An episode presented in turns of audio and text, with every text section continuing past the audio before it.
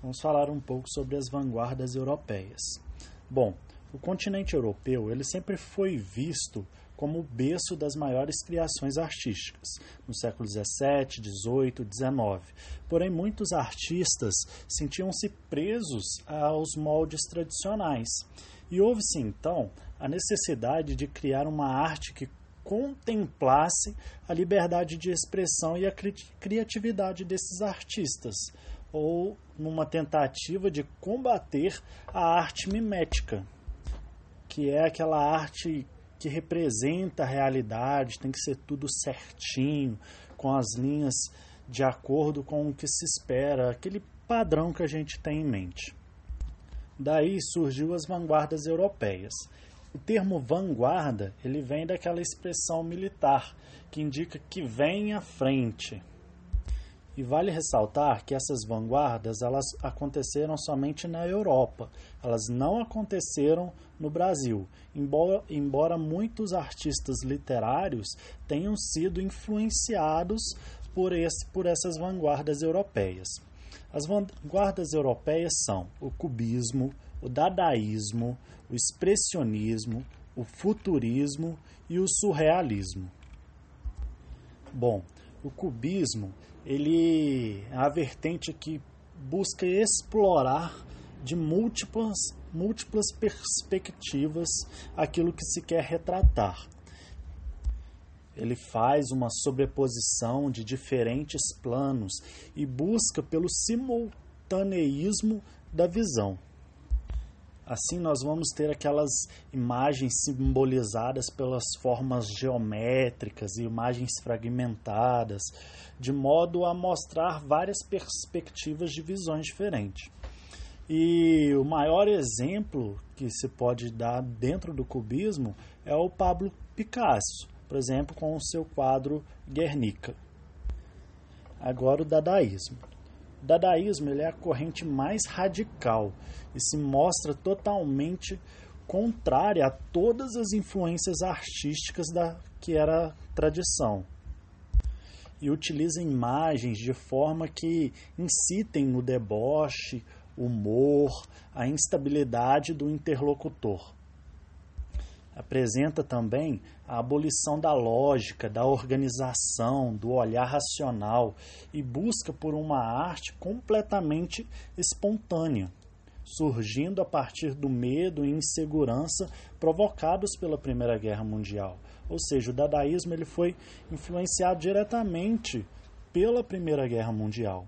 E alguns exemplos que estavam né, nessa vanguarda eram Marcel Duchamp, Tristan Tzara e Hugo Ball.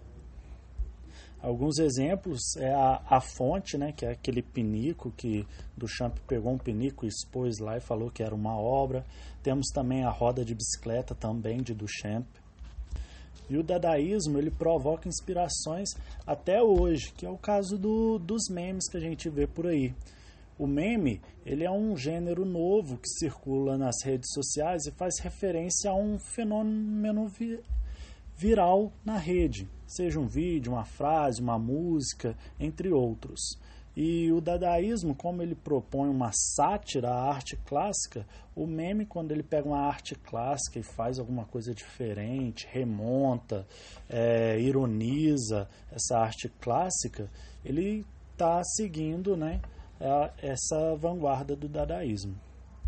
Agora vamos falar sobre o expressionismo que também foi bastante influenciado pela Primeira Guerra Mundial e ressalta o lado obscuro da humanidade, retratando faces marcadas pela angústia, pelo medo. Ele é uma corrente né, voltada à expressão do mundo interior do artista. E possui a presença de imagens que deformam a realidade e a valorização do caráter subjetivo.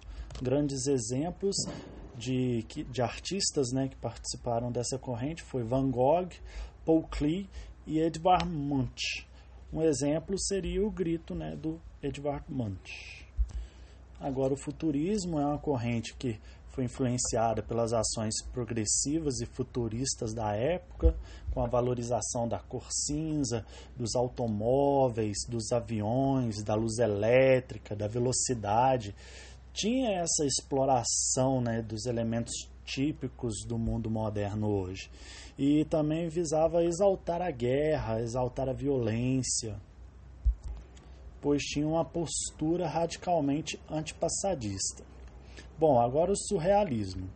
O surrealismo era uma corrente com influência onírica. E o que, que significou onírica? Que se refere aos sonhos. Era uma arte que misturava a realidade com o irreal, com o fictício. E era bastante interessada em adquirir o maior conhecimento do ser humano. E tinha aquela ideia de liberação do inconsciente humano por meio de valorização da fantasia, do sonho, do interesse pela loucura. E, e o surrealismo ele foi muito influenciado pela psicanálise, né, que foi desenvolvida por Freud nessa época. E um dos principais artistas dessa corrente era o Salvador Dali. E sobre as vanguardas no geral, elas terão grande influência no movimento modernista do século XX que ocorreu aqui no Brasil. Irá engajar os autores literários a romperem com a arte conservadora e implementarem diferentes perspectivas e temáticas, adaptando à realidade nacional. Agora temos um movimento que foi o impressionismo. Ele surgiu né, no século XIX e ele teve essa importância né, de destacar uma visão diferente artística com aquela quebra né, da, da mimesis, do, do que era tradicional. Ele revolucionou a pintura e deu início às grandes tendências que tivemos no século XX, que foram as vanguardas europeias. As pinturas desse movimento baseavam-se numa na, naquela impressão né, do, do pintor, a sensação de uma lembrança, de uma memória, algo incerto que aconteceu ou não aconteceu.